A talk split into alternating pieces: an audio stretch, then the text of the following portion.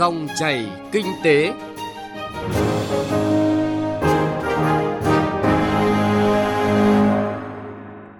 Xin chào quý vị và cảm ơn quý vị đang nghe dòng chảy kinh tế. Chương trình hôm nay có những nội dung chính sau.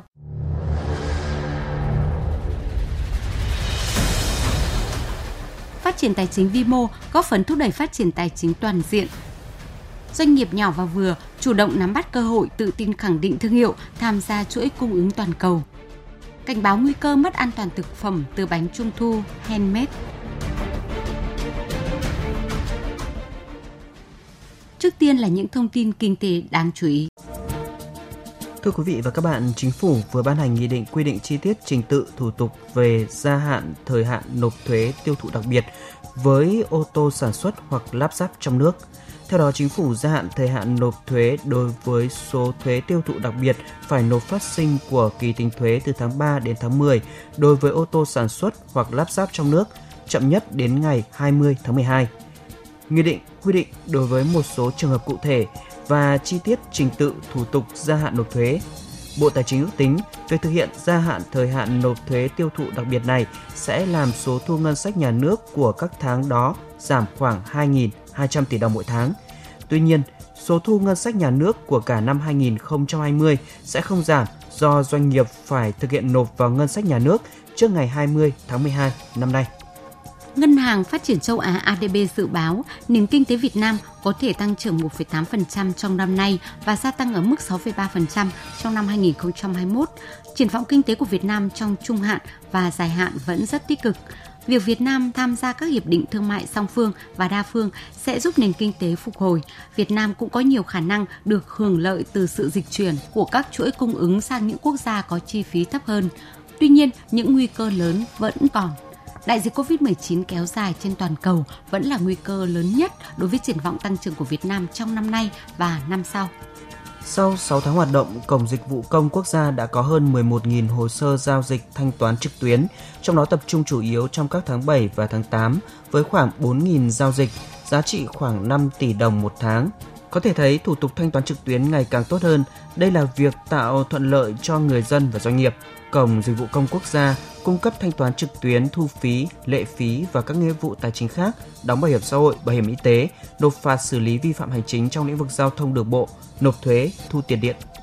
Theo số liệu vừa công bố của Tổng cục Hải quan, tổng trị giá xuất nhập khẩu hàng hóa của Việt Nam trong 8 tháng năm nay đạt hơn 336 tỷ đô la Mỹ, trong đó tổng trị giá xuất khẩu đạt hơn 175 tỷ đô, tăng 2,3% và tổng trị giá nhập khẩu đạt khoảng 162 tỷ đô la, giảm 2,4% so với cùng kỳ năm ngoái. Như vậy, tính chung 8 tháng năm nay, cán cân thương mại xuất siêu hơn 13 tỷ đô, gấp hơn 2 lần so với số thặng dư của cùng kỳ năm ngoái. Đại dịch COVID-19 đã tác động tiêu cực đến nền kinh tế và làm trầm trọng thêm các khó khăn của thị trường bất động sản – Đặc biệt, phân khúc thị trường bất động sản cho thuê, phân khúc bất động sản du lịch và thị trường bất động sản thứ cấp mua đi bán lại của các nhà đầu tư lướt sóng chịu ảnh hưởng lớn nhất. Trong 8 tháng năm nay, có đến 923 doanh nghiệp bất động sản bị giải thể hoặc tạm ngừng hoạt động, tăng 136% so với cùng kỳ. Trong vòng chưa đến một năm, Tập đoàn Điện lực Việt Nam EVN đã đưa vào vận hành 21 công trình lưới điện truyền tải từ 110 đến 500 kV, đáp ứng giải tỏa công suất các nguồn năng lượng tái tạo. Báo cáo của Tập đoàn Điện lực Việt Nam cho thấy trong các công trình lưới điện được xây dựng và đưa vào vận hành trong gần một năm qua, có nhiều công trình trọng điểm hoàn thành vượt tiến độ. Hạ tầng lưới điện truyền tải hiện đã đáp ứng nhu cầu giải tỏa hết công suất của các dự án năng lượng tái tạo. Tính đến cuối tháng 8 năm nay, tổng công suất các nguồn điện gió và điện mặt trời đã được phê duyệt bổ sung quy hoạch gần 23.000 MW. Để giải tỏa hết công suất của các nhà máy năng lượng tái tạo, trong giai đoạn tới, nhiều công trình truyền tải quan trọng như đường dây 110 kV, trạm 220 kV, tháp tràm Ninh Phước ở tỉnh Ninh Thuận, đường dây 110 kV mạch 2 Ninh Phước, Tuy Phong, Phan Rí từ Ninh Thuận qua Bình Thuận đang gấp rút được hoàn thành.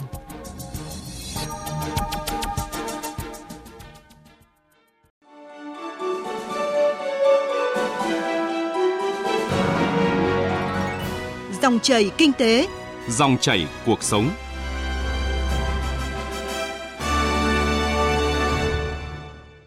Thưa quý vị và các bạn, hoạt động tài chính vi mô trong thời gian qua đã phát triển cả về quy mô, sự đa dạng, góp phần kéo giảm tỷ lệ người nghèo ở Việt Nam từ 9,6% vào năm 2012 xuống còn 5,7% vào năm 2019. Tuy nhiên, nguồn vốn cho vay tài chính vi mô còn quá nhiều hạn chế. Phát triển lĩnh vực tài chính vi mô sẽ hướng tới tài chính toàn diện, tiếp tục đóng vai trò là một trong những trụ cột quan trọng của nền kinh tế. Phóng viên Bảo Ngọc thông tin cùng quý vị nội dung này.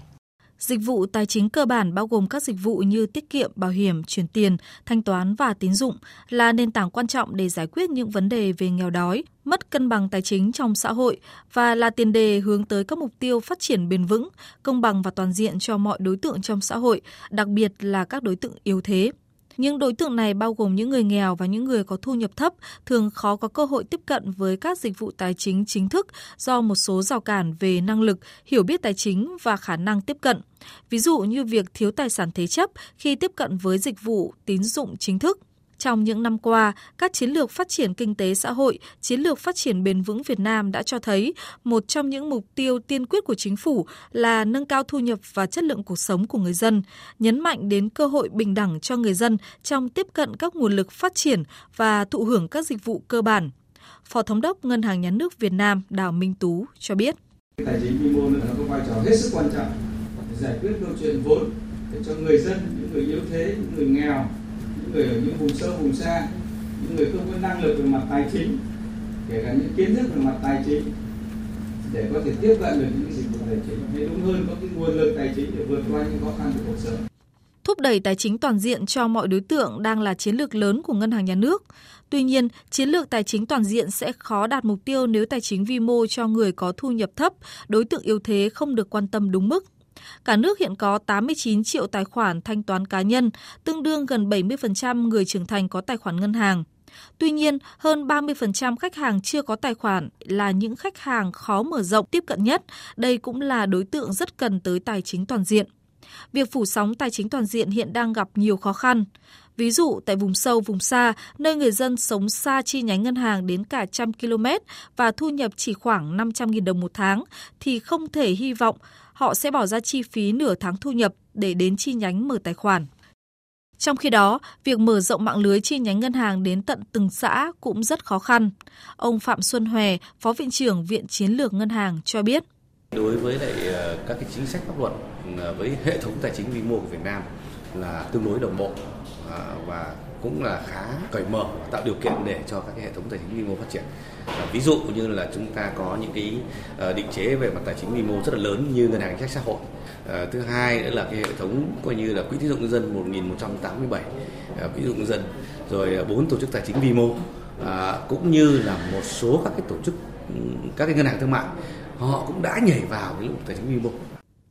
Hoạt động tài chính vi mô tại Việt Nam còn một số hạn chế như hoạt động khá manh mún, sản phẩm, dịch vụ chưa đa dạng, các chỉ số bền vững hoạt động và tài chính của các tổ chức tài chính vi mô chưa cao, đặc biệt khuôn khổ pháp lý vẫn còn chưa toàn diện, thống nhất. Bên cạnh đó, công tác tư vấn hỗ trợ giáo dục về quản lý tài chính cho khách hàng tài chính vi mô còn khiêm tốn. Bà Đỗ Thị Kim Hảo, Phó Giám đốc Học viện Ngân hàng cho biết lý do cần phát triển tài chính vi mô tại Việt Nam. Một trong những lý do căn bản à, người nghèo à, chưa vươn lên thoát nghèo đó là họ thiếu vốn. Tất nhiên ngoài cái chuyện thiếu vốn còn thiếu kiến thức, sức khỏe để có thể là thoát nghèo. Thế nhưng mà thiếu vốn là một yếu tố rất là quan trọng. Thế thì cái hoạt động tài chính vi mô là hướng là hướng tới cái việc là bù đắp những cái sự thiếu hụt này. Các chuyên gia cho rằng để sử dụng các khoản vay hiệu quả, đối tượng tham gia vay vốn cần được đào tạo về tài chính vi mô trước khi vay. Mặt khác, cần xây dựng một đội ngũ giảng viên nguồn và các tuyến đào tạo phù hợp về tài chính vi mô, cũng như những tài liệu đào tạo phù hợp với từng đối tượng khách hàng vay vốn. Hơn nữa, một chiến lược đào tạo giáo dục tài chính cá nhân dài hạn là điều rất cần thiết. Phát triển tài chính cho những người thu nhập thấp, người nghèo và đại đa số dân chúng thì mới có thể hướng tới một nền kinh tế phát triển toàn diện. Phát triển công nghiệp hỗ trợ Phát triển công nghiệp hỗ trợ Quý vị và các bạn đang nghe chuyên mục Phát triển công nghiệp hỗ trợ được phát sóng vào thứ hai, thứ năm hàng tuần trên kênh VOV1 Đài Tiếng Nói Việt Nam. Và ngay bây giờ là phần tin tức. Theo Bộ Công Thương, sự hỗ trợ của nhà nước thông qua các chính sách giảm thuế, phí trước bạ đang tạo ra hiệu ứng tích cực cho các hãng sản xuất ô tô trong nước. Số liệu thống kê cho thấy hiện Việt Nam có hơn 350 doanh nghiệp sản xuất liên quan đến ô tô, với tổng công suất lắp ráp thiết kế khoảng 680.000 xe một năm, gồm hầu hết các chủng loại xe con, xe tải, xe khách. Một số chủng loại xe đạt được tỷ lệ nội địa hóa tương đối cao, cơ bản đáp ứng được mục tiêu đề ra năm 2020. Bà Nguyễn Thị Thúy Mai, Phó Giám đốc Sở Công Thương Đà Nẵng cho biết, trong giai đoạn từ năm 2015 đến nay, ngành công nghiệp hỗ trợ trên địa bàn thành phố đã thu hút một số dự án đầu tư mới, nhất là đầu tư trực tiếp nước ngoài trong các lĩnh vực sản xuất linh kiện, bộ phận, phụ tùng, nguyên vật liệu, máy móc phục vụ sản xuất, lắp ráp các sản phẩm hoàn chỉnh. Một số doanh nghiệp công nghiệp hỗ trợ đã chủ động đầu tư, đổi mới công nghệ, nâng cao chất lượng sản phẩm, đủ sức cạnh tranh với các sản phẩm ngoại nhập,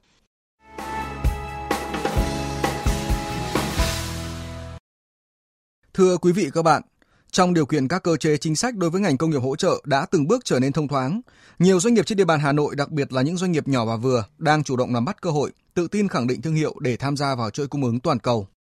Theo kế hoạch, đến hết năm 2020, thành phố Hà Nội đặt mục tiêu có khoảng 900 doanh nghiệp hoạt động trong các lĩnh vực công nghiệp hỗ trợ trên địa bàn. Trong đó khoảng 400 doanh nghiệp có hệ thống sản xuất và sản phẩm đạt tiêu chuẩn quốc tế, đủ năng lực cung ứng tham gia vào mạng lưới sản xuất toàn cầu của các tập đoàn đa quốc gia tại Việt Nam. Để đạt mục tiêu trên, thời gian qua, Hà Nội ban hành nhiều cơ chế chính sách khuyến khích phát triển công nghiệp hỗ trợ, đẩy mạnh sản xuất công nghiệp theo chuỗi giá trị toàn cầu, dựa trên nhu cầu và lợi thế phát triển của thủ đô. Thành lập từ năm 2012, công ty cổ phần hợp tác đầu tư công nghệ Sinvico là một trong những doanh nghiệp có nhiều kinh nghiệm trong lĩnh vực sản xuất, gia công các sản phẩm cơ khí trong ngành công nghiệp hỗ trợ của Hà Nội. Với đội ngũ kỹ sư nhiều kinh nghiệm, công nhân lành nghề, Sinvico đang là nhà cung cấp cho các tập đoàn lớn trong khu công nghiệp như Molex, Merap hay Toyota. Ông Trương Đức Thanh, giám đốc Sinvico cho biết. Sản phẩm thế mạnh của chúng tôi là chuyên sản xuất các bàn thao tác cho công nhân, băng tải, băng truyền, các giá kệ để kho tiết kiệm chi phí và diện tích trong khu công nghiệp. Chúng tôi đã cung cấp các sản phẩm cho các tập đoàn như tập đoàn Kyocera của Nhật, tập đoàn Minda của Ấn Độ và tập đoàn Molex của Mỹ.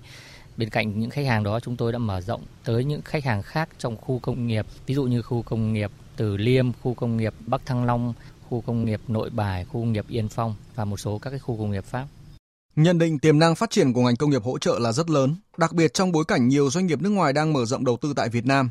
Tuy nhiên ông Thanh cho rằng trong thời gian tới cần tăng cường hơn nữa mối liên kết hợp tác giữa các doanh nghiệp trong nước và doanh nghiệp FDI. Theo tôi, việc tăng cường mối quan hệ liên kết giữa doanh nghiệp trong nước và doanh nghiệp FDI nó rất là quan trọng. Vì chúng ta muốn bán được hàng thì chúng ta đặc biệt chúng ta phải quan tâm đến khách hàng và đặc biệt chúng ta phải có một cái mối quan hệ sâu sắc với khách hàng.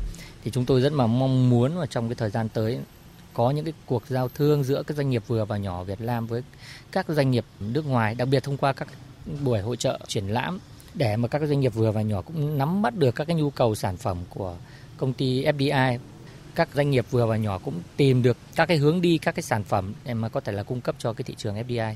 Theo ông Thanh, để có sản phẩm tốt, đáp ứng nhu cầu của thị trường, doanh nghiệp cũng cần chú trọng đầu tư xây dựng dây chuyền công nghệ và nâng cao chất lượng nguồn nhân sự. Như nhiều doanh nghiệp khác, những năm qua, Sinvico mạnh dạn đầu tư nhiều loại thiết bị máy móc hiện đại như máy chấn tôn thủy lực, máy cắt, hệ thống dây chuyền hàn tự động. Ngoài ra, công ty còn phát triển thêm các sản phẩm như hàn khay nhựa chống tràn, chứa hóa chất trong các khu công nghiệp. Chia sẻ về định hướng sắp tới của Sinvico, ông Trương Đức Thanh cho biết. Chiến lược trong thời gian tới chúng tôi tập trung đầu tư vào nhân sự. Bên cạnh đó ổn định hơn về hệ thống của Sinvico chúng tôi mong muốn để đón đầu được các cái dòng vốn đặc biệt là các công ty của Nhật sẽ đầu tư Việt Nam khi mà rời khỏi cái thị trường Trung Quốc và đầu tư Việt Nam và chúng tôi mong muốn là cung cấp được nhiều các cái sản phẩm về công nghiệp phụ trợ và giúp được nhiều khách hàng hơn, đặc biệt là khách hàng trong khu công nghiệp FDI.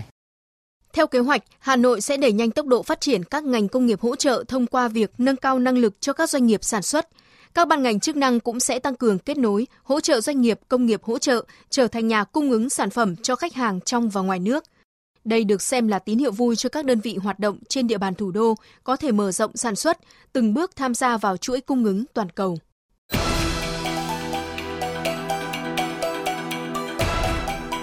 Chuyện thị trường Thưa quý vị và các bạn, chỉ còn nửa tháng nữa là đến Tết Trung Thu. Thời điểm này, thị trường bánh Trung Thu đã rất nhộn nhịp. Năm nay, ngoài các thương hiệu bánh nổi tiếng, bánh Trung Thu thủ công handmade được bày bán tràn lan tại các khu chợ, cửa hàng tạp hóa, thậm chí bán qua mạng xã hội. Tuy vậy, vấn đề an toàn vệ sinh thực phẩm, giá trị dinh dưỡng và nguồn gốc xuất xứ của loại bánh trung thu này luôn là điều người tiêu dùng còn nhiều nghi ngại. Phóng viên Đài Tiếng Nói Việt Nam phản ánh qua bài Cảnh báo nguy cơ mất an toàn thực phẩm từ bánh trung thu handmade. Mời quý vị và các bạn cùng nghe. Tết Trung thu đang cận kề, năm nay thị trường bánh trung thu có phần kém sôi động do ảnh hưởng của dịch Covid-19. Tuy vậy, để kích cầu tiêu dùng, các doanh nghiệp, cơ sở sản xuất đồng loạt đưa ra nhiều dòng sản phẩm mới. Đặc biệt, vài năm trở lại đây, các loại bánh trung thu handmade được quảng cáo tự làm, bán online có xuống tăng mạnh. Tuy nhiên, điều mà người tiêu dùng quan tâm là những loại bánh này có thực sự đảm bảo an toàn vệ sinh thực phẩm. Hiện nay khó khăn lớn nhất trong việc kiểm soát chất lượng với những chiếc bánh trung thu này là nguồn gốc nguyên liệu. Theo quy định, ngoài hợp đồng hóa đơn mua bán, cơ sở kinh doanh phải có thêm giấy chứng nhận đăng ký kinh doanh của các cơ sở sản xuất nhân bánh và giấy chứng nhận kiểm nghiệm định kỳ nhân bánh đạt yêu cầu. Những chiếc bánh trung thu handmade khó có thể đáp ứng được yêu cầu này. Qua khảo sát, nhiều người tiêu dùng khá hoang mang, lo lắng.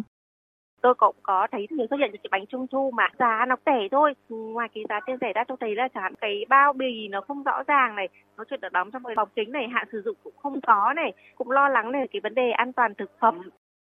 Bánh trung thu là không có xuất xứ hai là không có nhãn mát. Thế mà bán rất rẻ bày bán tự nhiên ở ngoài thị trường. Nên tôi đề nghị là các cơ quan chức năng cho kiểm tra xét nghiệm xem có chất gì gây hại sức khỏe cho con người hay không không chỉ được bày bán ở các cửa hàng tạp hóa mà trên mạng xã hội như là Facebook, Zalo, hoạt động mua bán bánh trung thu handmade cũng diễn ra sôi động. Những mẫu bánh hot được cập nhật liên tục, đa dạng từ kiểu cách, nhân bánh đến hương vị, giá thành lại rất rẻ. Bên cạnh đó, để người tiêu dùng yên tâm hơn, người bán bánh trung thu handmade luôn nhấn mạnh về độ an toàn của sản phẩm, như bánh làm đến đâu bán hết tới đó nên luôn tươi ngon. Bánh làm từ nguyên liệu sạch, không chứa chất bảo quản, không có chất phụ gia phẩm màu, hóa chất độc hại, vân vân.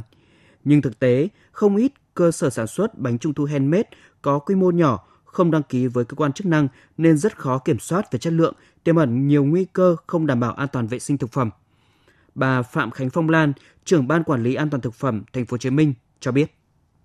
Chúng tôi một mặt tăng cường thanh tra kiểm tra kết hợp cùng ngành quản lý thị trường, mặt khác thì cũng rất cần người dân là hợp tác, tức là cũng phải tìm hiểu kỹ những cái địa chỉ uy tín. Tuy nhiên, khi mà chúng ta làm ở nhà với một cái mức độ nhỏ, cái hạn dùng nó cũng thấp, không sử dụng chất bảo quản vân vân. Nhưng còn khi mà bán cho cộng đồng thì chúng ta sẽ phải xét đến những cái yếu tố về cái an toàn, về cái mức độ bảo quản như thế nào, vận chuyển ra làm sao, cái chất lượng rất là khó kiểm soát.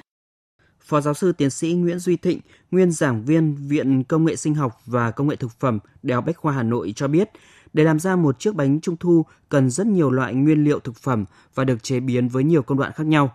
Bánh handmade được làm theo phương pháp thủ công truyền thống, nếu người làm không tuân thủ nghiêm ngặt các quy tắc thì sẽ rất khó đảm bảo vệ sinh an toàn thực phẩm. Bên cạnh đó, điều đáng lo ngại nhất hiện nay là nhiều nguyên phụ liệu được bán ở các khu chợ, chất lượng không được kiểm soát. Chúng ta đã có quy định của chính phủ về vấn đề xử phạt hành chính đối với thực phẩm không có nhãn mác, không có nơi xuất xứ. Vậy thì cơ quan chức năng phải tầm soát để rồi có xử phạt làm gương. Người bán hàng phải nâng cao trách nhiệm và ý thức với cộng đồng. Người mua hàng thì phải cảnh giác đối với những cái trường hợp mà chúng ta lừa đảo. Thưa quý vị và các bạn, việc sản xuất và kinh doanh bánh trung thu nói riêng và các loại hàng hóa thực phẩm khác nói chung là mặt hàng kinh doanh có điều kiện, kể cả nhà sản xuất hay cơ sở kinh doanh đều phải tuân thủ nghiêm ngặt các điều kiện về vệ sinh an toàn thực phẩm. Vì vậy, để đảm bảo quyền lợi của người tiêu dùng, các cơ quan chức năng, đặc biệt là lực lượng quản lý thị trường, chính quyền địa phương cần tăng cường kiểm tra giám sát và xử lý nghiêm các hành vi vi phạm. Theo khuyến cáo của Cục An toàn Thực phẩm Bộ Y tế, người tiêu dùng chỉ mua và sử dụng các sản phẩm thực phẩm, bánh kẹo có nguồn gốc, xuất xứ rõ ràng. Nên mua bánh trung thu ở các cơ sở có tên tuổi, có sự giám sát kiểm tra của cơ quan y tế và phải xem xét kỹ nhãn mác của bánh, không mua, không sử dụng bánh trung thu không nhãn mác khi không biết rõ nguồn gốc sản phẩm. Tới đây thì thời gian của dòng chảy kinh tế cũng đã hết. Chương trình hôm nay do biên tập viên Bá Toàn và nhóm phóng viên kinh tế thực hiện. Xin chào và hẹn gặp lại quý vị.